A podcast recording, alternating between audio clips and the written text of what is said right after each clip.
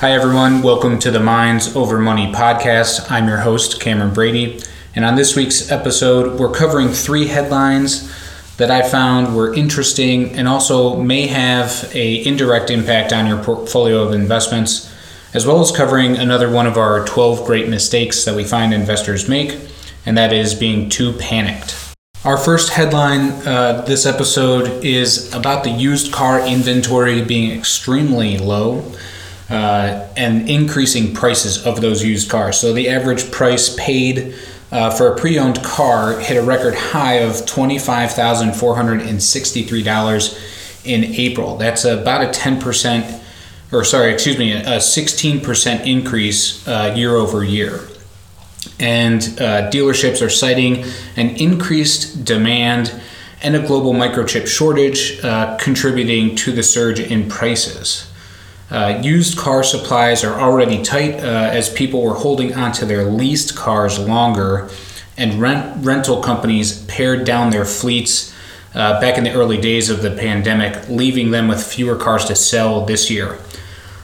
Uh, new car and truck prices are also climbing due to supply shortages stemming from, again, that microchip shortage. Uh, low inventory and increasing prices on dealership lots are following a larger retail trend uh, with consumers paying more for everything. So we're seeing uh, a creep of inflation coming into consumer priced goods. Uh, the auto industry is trying to rebound from uh, two months of lost production back in spring of 2020, which is also why uh, dealership supplies are low.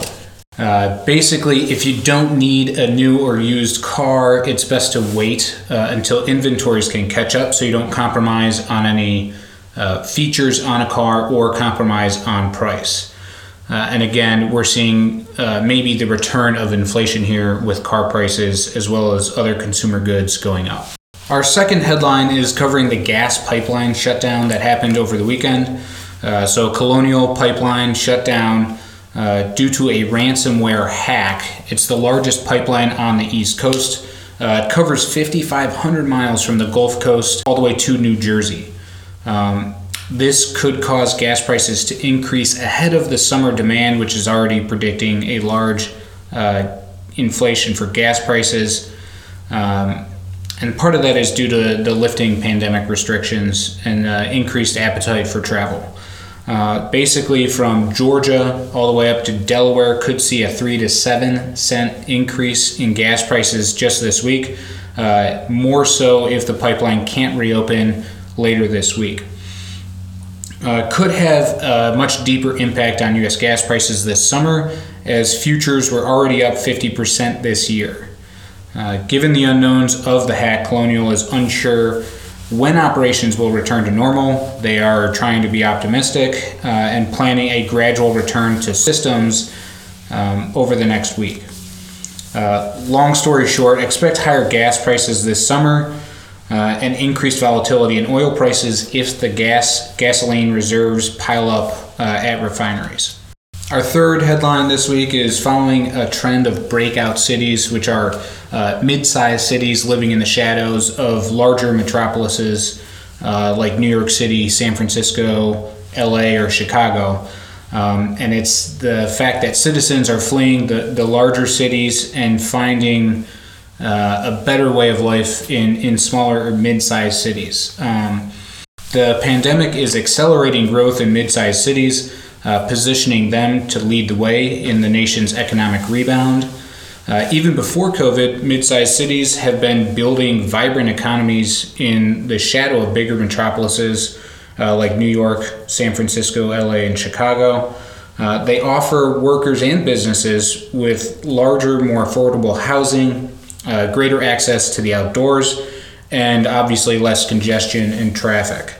Uh, with a mix of high tech jobs in old line industries like manufacturing or finance, uh, they've fared the downturn much better than larger cities. They have lower unemployment rate than the nation overall.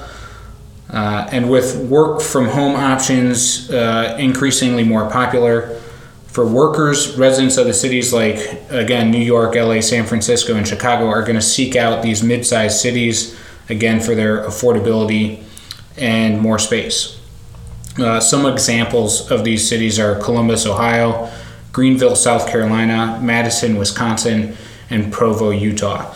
I think um, this is probably a trend that's going to continue for the next uh, five to 10 years with workers leaving those larger cities for, uh, again, more affordable housing options um, and the work from home being uh, a large proponent for them to get out of the larger cities.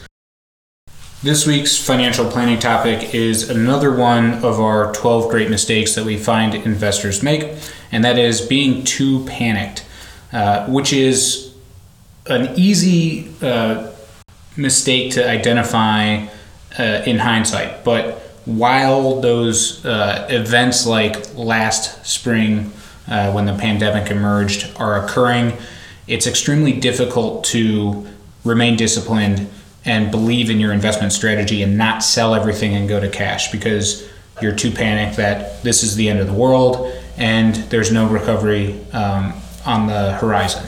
Again, this is a behavioral finance issue uh, with seeing you know mass chunks of money coming off your statement on a monthly basis and not being able to uh, kind of stay in the game and stay invested in the portfolio they have the most difficult part of selling your portfolio and going to cash is determining when to get back in.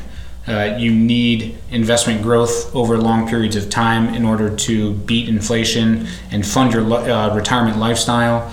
So, getting back into the market uh, after you've sold everything and gone to cash is an extremely difficult thing uh, to do.